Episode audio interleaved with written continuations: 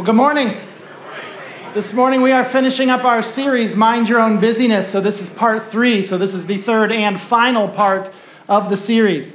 I read a story on the internet this week. Um, it was, they said it, it said it was from a William Powers book. I don't even know who William Powers is, and I didn't read his book. But the story that was told was this there was this guy, and he was talking to this woman. I believe the woman recently moved to the United States. She was a non native English speaker. So, she was here in the US for I don't know how long, for she was new to the United States. Um, and whenever he would talk to her and ask her how things were going, she would say, like when he said, you know, how, how things been, she would say, busy, very busy.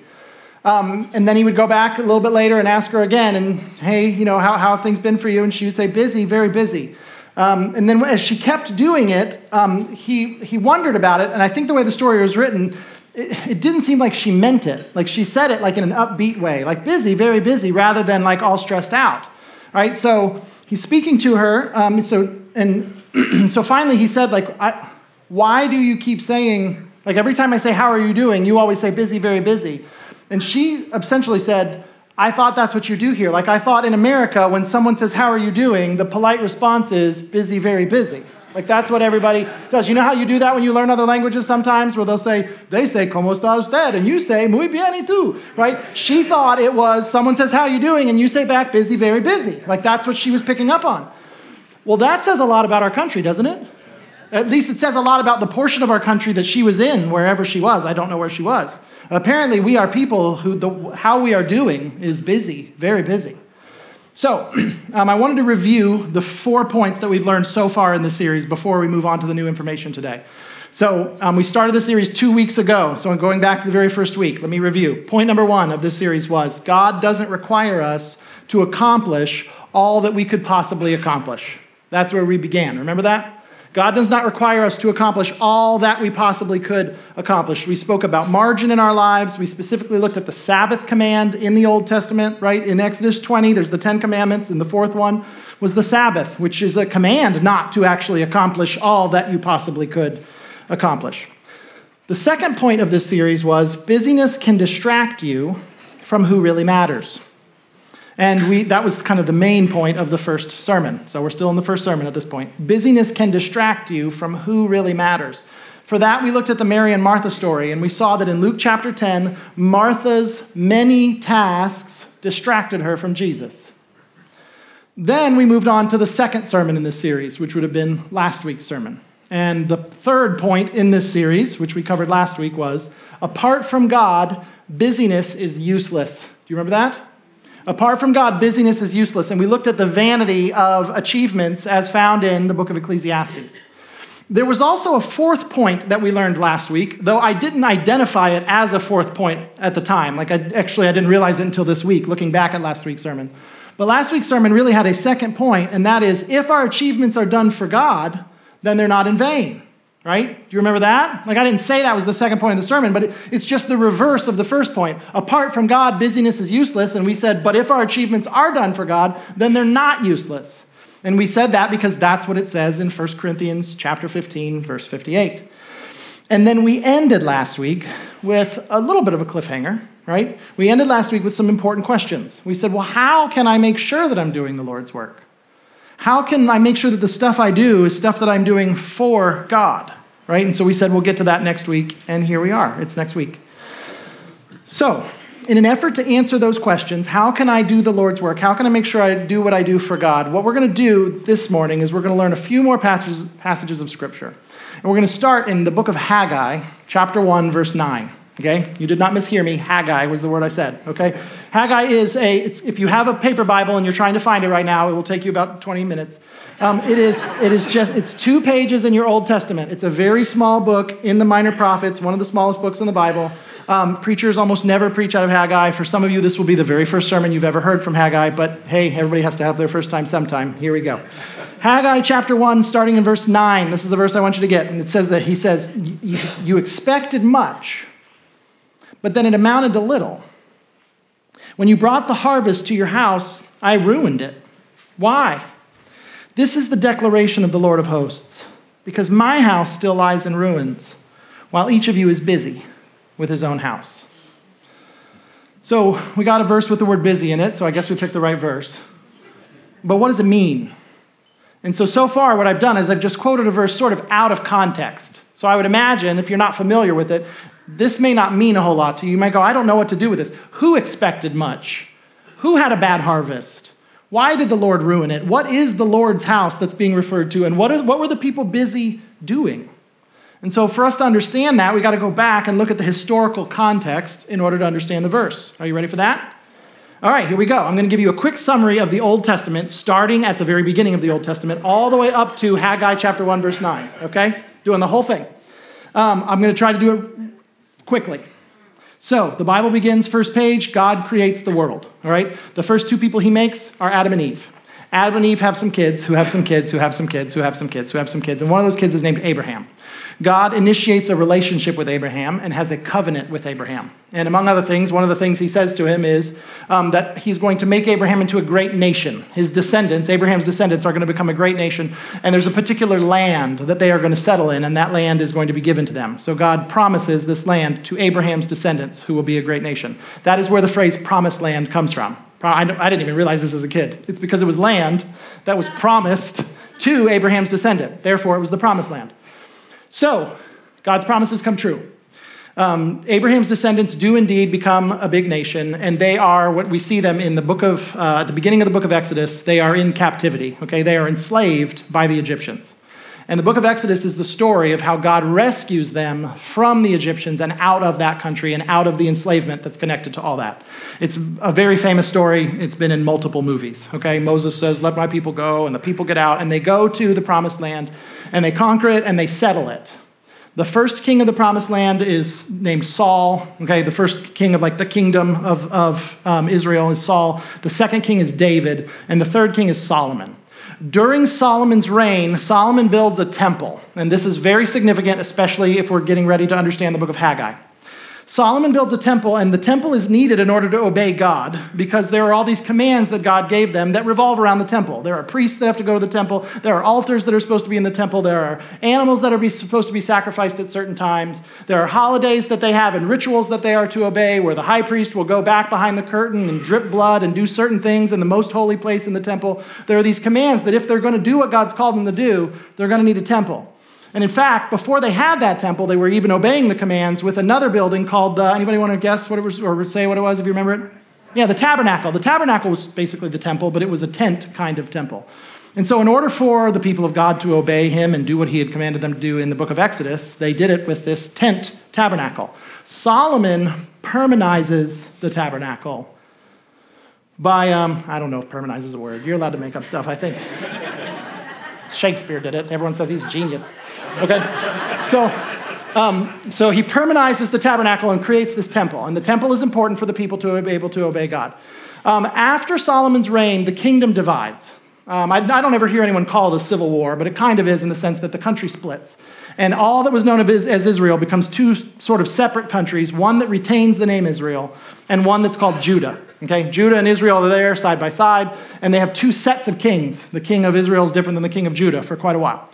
Um, eventually, other kingdoms come in and conquer both Israel and Judah. So, all that used to be known as Israel all gets conquered by the bad guys. In some cases, it's the Assyrians, and in some cases, it's the Babylonians. One of them uh, took over one of the countries, one of them took over the other one, and then in one case, it was the Persians. I believe the Persians came in after that and conquered the Assyrians and Babylonians.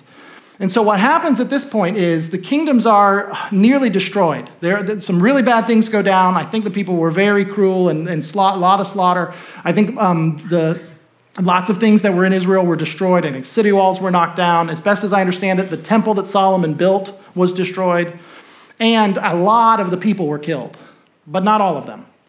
Some of them were kidnapped and taken into captivity into the countries that had conquered them the Assyrians or the Babylonians or the Persians, depending on what time period in history we're talking about. So, what you have is these Israelites who are no longer in their homeland and they're living in these other lands that have conquered them. Um, and so that this is known by, I mean, almost anytime you read a book where it talks about this, it's Israel in exile. Okay? When Israel is exile, it means there are Jewish people that are still alive, they're on the planet, they're just not in their homeland anymore. They're in these lands where they were taken into captivity. So they're there in exile, and they want to go back to their homeland. But years go by. I think from the book of Jeremiah, I'm trying to remember, I think it's at least 70 years go by. And then finally, God allows them to be able to go back to their homeland. But when I say go back to their homeland, enough time has passed that it seems to be most, if not all, of these people are going back to a land that they never lived in. Because if it's been all these years, they were probably born in exile. And they're now going back to land that had belonged to their father and their grandfather and their grandmother and whatever. So they go back home because King Cyrus of the Persians allowed them to do that. And they go back home and they're trying to reset up their land. In the meantime, as best as I can tell, other people moved in. I guess like when, when people get exterminated and there's a bunch of land, some other people come in and go, hey, free land. And so some people just start living there. They then move in among these people who have been, I'm sure those people would have said that they've been living there longer than the Israelites. Of course, the Israelites would have said, no, actually, we've been living here longer than you. Like we were here before you ever came here. So they show up and they start to rebuild. They need to rebuild houses and city walls and rebuild their country again now that they're able to go back, right? And if you are a Jewish person who is very thankful that God rescued you from exile and allowed you to go back home, and if you're a Jewish person wants to honor this God in the way that this God has commanded he be honored, what is one of the very first things you're going to be you're going to rebuild when you get back? The temple. So that's what they did they start to rebuild the temple so that they can follow what God has given to them. And so they're rebuilding this temple. Well, the people who live in the land before them, okay, the people that settled in the land while they were gone, they don't like the temple. Those people are there going, What is this? Why are you building that thing? Well, this is a temple to Yahweh our God. Oh, well, we don't believe in that God. We don't want you to do that. And so the people that are in the land start to oppose the Israelites rebuilding their temple. And they do all of these things to sort of stress them out and, and frustrate them and stop them and red tape government regulations. And they're writing letters to kings to try to stop them and make it illegal. And then eventually they're successful and they stop the Israelites from rebuilding the temple. Then time goes by. It's more than a decade. I can't remember how much it was 15, 17 years ish go by. And there comes a point where it's time to get back to rebuilding the temple. And the person that God raises up to say to the Israelites, it's time to rebuild this temple, is Haggai. So now we've gotten from the creation all the way up to Haggai. Haggai is the prophet from God telling the people it is time to resume the rebuilding of the temple. And based on the tone of Haggai, um, it looks to me like the people were either resistant to his message at first, or at the very least, they had been resistant in the recent past before he spoke. They were not interested in rebuilding the temple. So, with all of that understood, let's go back to Haggai. It'll probably make way more sense this time around. So let's go to Haggai chapter 1, verse 1 this time. In the second year of King Darius, and that would be King Darius of Persia, this would be the Persian king who had authorized the Israelites to rebuild their temple. On the second year of King Darius, on the first day of the sixth month, the word of the Lord came through Haggai the prophet to Zerubbabel, son of Shealtiel, the governor of Judah, and to Joshua, son of Jehozadak, the high priest. Now look at the, the prophecy that God gives. The Lord of hosts says this These people say the time has not come for the house of the Lord to be rebuilt. So notice the prophecy that God gives, puts in the mouth of Haggai, and says, Tell the people this. God is actually quoting the people, okay? God's prophecy to the people is here it is. You all are saying the time has not come from the house of the Lord to be rebuilt. Right? God is quoting what the people in the land are saying. Okay? And as I keep reading, I think you're going to be able to tell that what God is saying is, I don't like that you're saying that. I don't like that you are saying the time has not come for the house of the Lord to be rebuilt. So he responds to what they've been saying in verse 3. The word of the Lord came through Haggai the prophet. Is it a time for you yourselves to live in your paneled houses while this house lies in ruins? So, see, that's a question in response to what they said. The people said, um, The time has not come for the house of the Lord to be rebuilt. And he's going, mm, Well, what time is it? Is it time for you to be building your houses? Is it time for you to be living in your paneled houses while my house lies in ruins? So, there was some sort of resistance. I don't know exactly what it was, why they were saying the time has not come for the, to land, for the, the house to be rebuilt. Um, it could be that it was the just kind of laziness. Hey, we've had no temple for like 15 years now, and it seems like we're fine. Maybe we don't really need it after all. It could be the opposition. Goodness gracious, every time we try to build these things, our neighbors get mad at us. Maybe let's just stop angering the neighbors. Um, it could be that they are just saying, like, it's going to take a lot of time and a lot of money in order to build this temple. And we're barely getting by as it is. But for whatever reason, they're saying, now's not the time. And God's going, really? It's not the time? Is it time for you to live in your paneled houses while this house lies in ruins? Verse 5 Now the Lord of hosts says this Think carefully about your ways. And he's about to say this. He's about to say to them, Hey, I want you to just think back how it's been going the past few months. Israelites, I just want you to just think about how it's been for you the past few years. And this is what he says, verse 6. You have planted much, but harvested little. You eat, but never have enough to be satisfied. You drink, but never have enough to become drunk. You put on clothes, but never have enough to get warm. The wage earner puts his wages into a bag with a hole in it. God's pointing out something. Things haven't been going well for you, have they? And, and you're going to see God's basically saying there's a reason for that. Verse 7 The Lord of hosts says this Think carefully about your ways. Go up into the hills, bring down lumber, and build the house. Then I will be pleased with it and be glorified, says the Lord. And now, here comes the verse that I read to you at the beginning of the sermon that maybe didn't make sense to you then, but should make sense to you now. Verse 9 You expected much, but then it amounted to little. When you brought the harvest to your house, I ruined it. Why? This is the declaration of the Lord of hosts. Because my house still lies in ruins, while each of you is busy with his own house. It makes a lot more sense this time around, right? Yeah, we get that. The people were busy with their own houses and not obeying the Lord, and they were not building his house. And it seems to me God is saying here hey, first things first. They might have been thinking, well, when the harvests get better, then we'll do it, right? Uh, when the economy improves, then we'll do the Lord's work. And it seems that God is saying here, oh, oh the economy is bad because you're not doing my work. The harvests aren't going to get better until you build my house.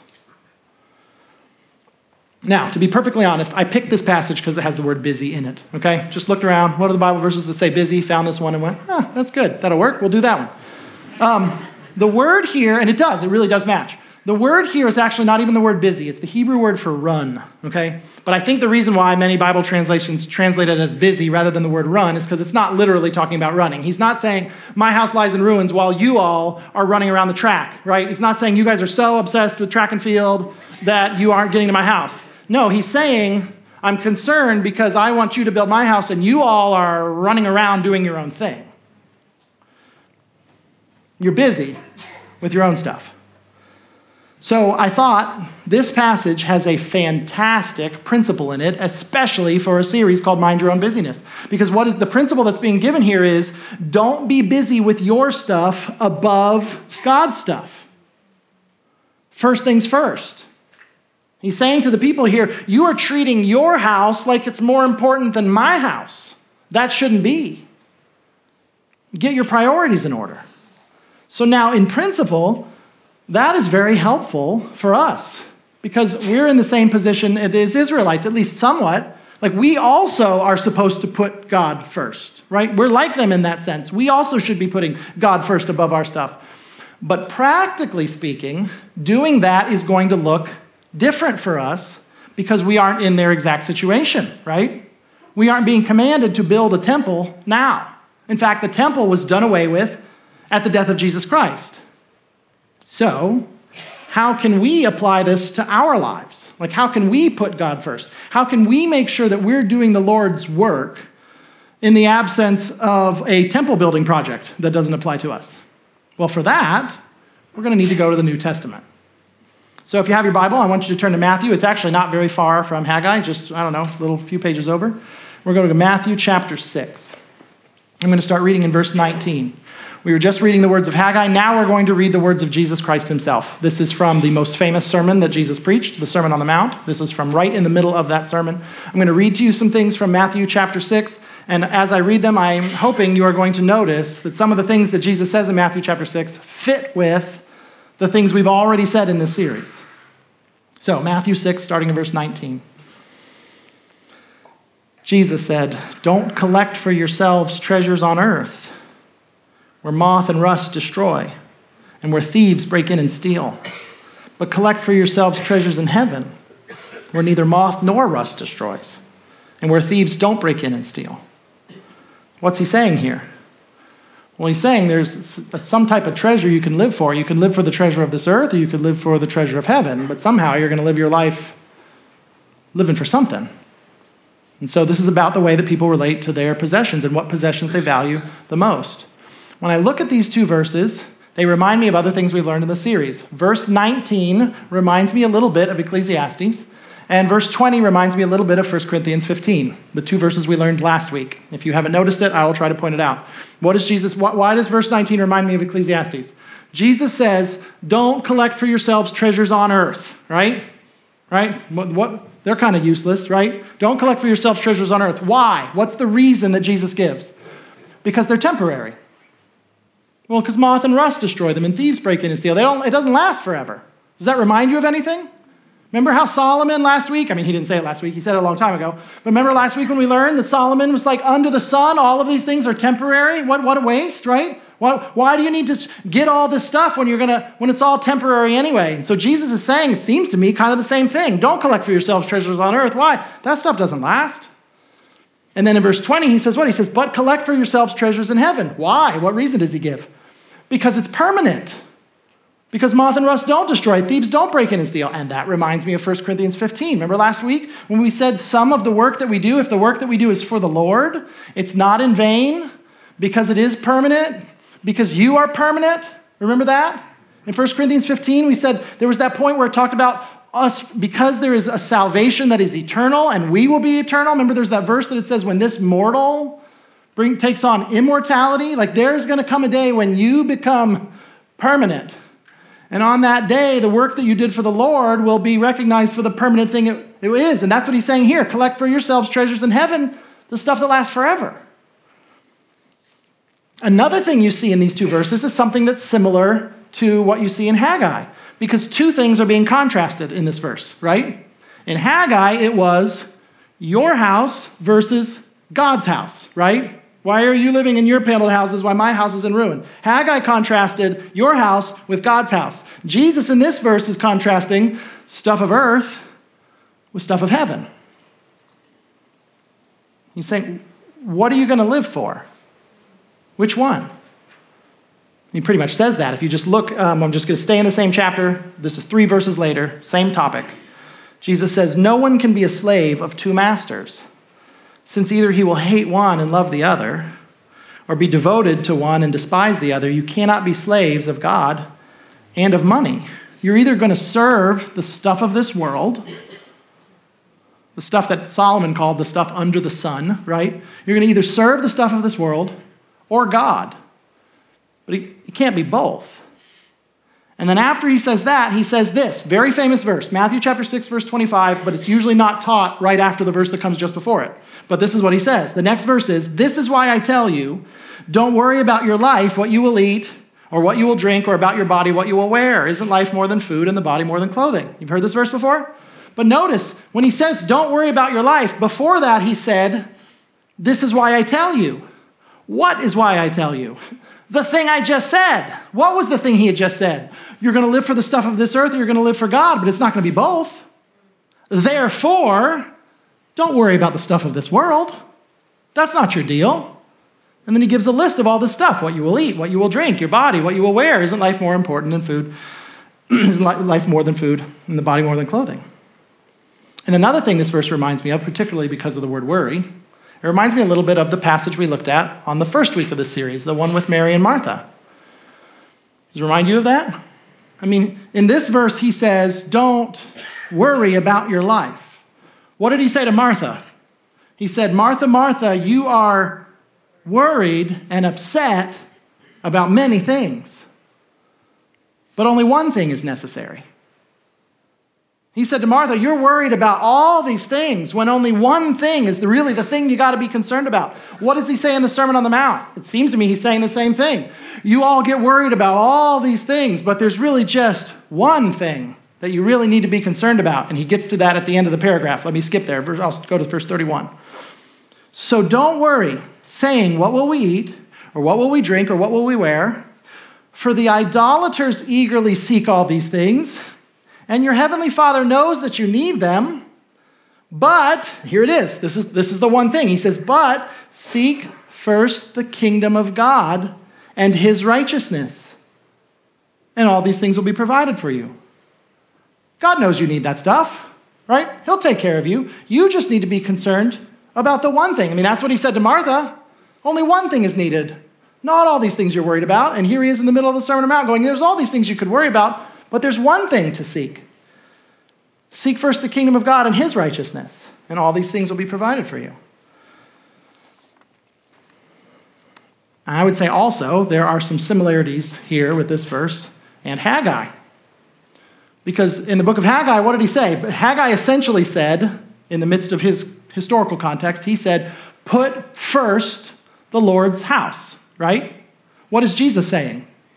Seek first the kingdom of God and his righteousness. Like, it's the same command. It's just the specifics of temple building are left out of this one because it doesn't apply.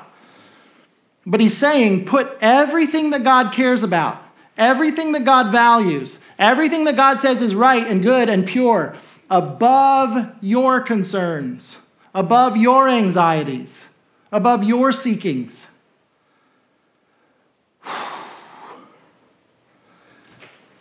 You may say, back to that, okay. How do I do that? So that's what I'm supposed to do. Make sure that God's stuff is above my stuff. How do you even do that? What do we do? Do we all have to become pastors? Is that how we do that? Do we all need to be, like go into ministry full time in order to do the work of the Lord? Is that how we seek first his kingdom?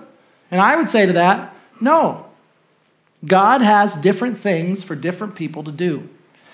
You can do ordinary work that God has called you to and do it for him.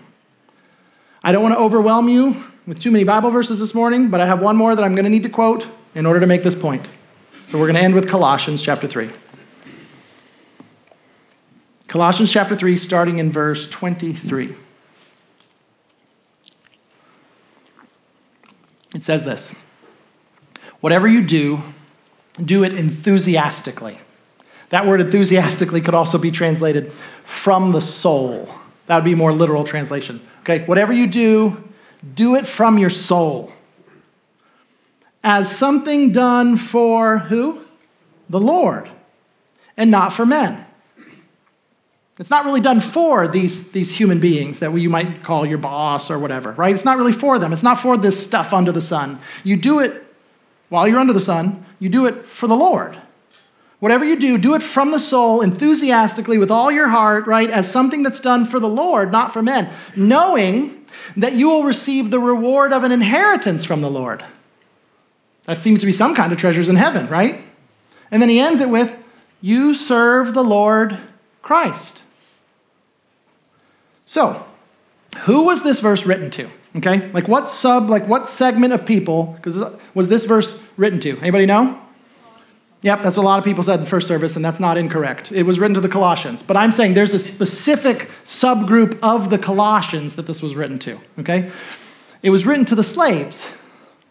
You can tell this because if you just grab your Bible and go up one verse, you can see this is the section of the letter where he's writing to the slaves. He's, that's what he says slaves, obey your human masters and everything, da da da da. That's who he's talking to here. So, 2,000 years ago, slavery existed in the Roman Empire, okay? There were slaves in the Roman Empire who became Christians, right? As the gospel went forth, there were people who were slaves who became Christians. And they were told to do things, right? So I want you to see here. Slaves in the Roman Empire are told what? These slaves were told to serve the Lord, right? And, and by the way, in principle, this applies to all Christians. It's not as if they're saying, okay, well, if you're a slave, then you have to serve the Lord. And then if you're regular Christians, you just do whatever you want. Every single Christian was supposed to serve the Lord, right? He's our master, He's our Lord. So uh, this applies to all Christians. But in this particular case, the slaves were being told to serve the Lord. And I want you to notice, they weren't told to become pastors. They couldn't have, they didn't even have that option, right? So, what were they told to do? They were told to work from the soul as if Jesus was their master. They were told to work enthusiastically as if God is their boss. And the reason they were told to do that is because He is, right? They're supposed to work as if the Lord Jesus is their boss. He says it here do it as something done for the Lord, right? Like do it as if Jesus is your boss. But then you get to the bottom and it's like, you serve the Lord Christ. The reason you should work with all your heart, doing whatever it is He's put before you with all your heart, you're supposed to do it as if you're doing it for Him because you are. He really is your boss. If you're not the head of the company, right, he's your boss's boss. So, here's our application.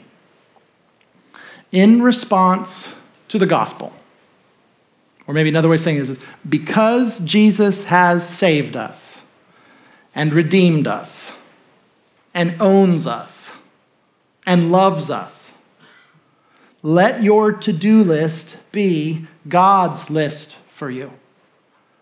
Do whatever it is He says for you to do, like follow His instructions, all of the ones you're aware of. And then let the ordinary work that you do, okay? Work that you didn't even choose to do, right? I'm assuming a lot of you have work in your life, it's just you didn't, it's not like, oh, this is what I want to do. Like it just came on your plate and it's your responsibility now. All right? Let your ordinary work that you didn't even pick be done for God. Change diapers for God. Make spreadsheets for God. File medical charts for God. Take the kids to soccer practice for God. Honor your marriage vows for God. Abstain from pornography for God. Buy your mom a birthday present for God. Study your geography stuff for your geography test for God. Help your friend fix his flat tire for God. Volunteer in Kid Zone for God. I believe that that's how you move busyness from being a thing that distracts you from God and you make it into that which is actually your labor in the Lord. Isn't that great? Let's pray. God, I thank you for revealing this to us. And I prayed this in the last, a couple of times during the last service. And so I guess I'll just pray it again now. I thank you for the people who are in this room who needed to be reminded of this. I assume that there are people in this room that go, okay, yes, I have learned that before, but I needed to remember that. And so I thank you for this opportunity of remembrance. And I thank you, I especially thank you for the people in this room who are learning it for the first time right now, because I'm imagining that's got to be the case. There got to be some people in the room right now who are learning this for the first time. And man, that's exciting. I am happy for them. How cool would it be to figure out, oh, now I know. Now I know how to worship God with all of the things I do, not just on Sunday morning, but my life. So that is exciting. I pray that you would bless those people, and this would be the beginning of a wonderful journey for them. And for those of us who already knew it, I pray that this would be a good reminder for us that we would go, Oh, I did need to hear that again. I need to renew my commitment to worshiping the Lord all the time. So I thank you for this. We thank you, Jesus. Amen.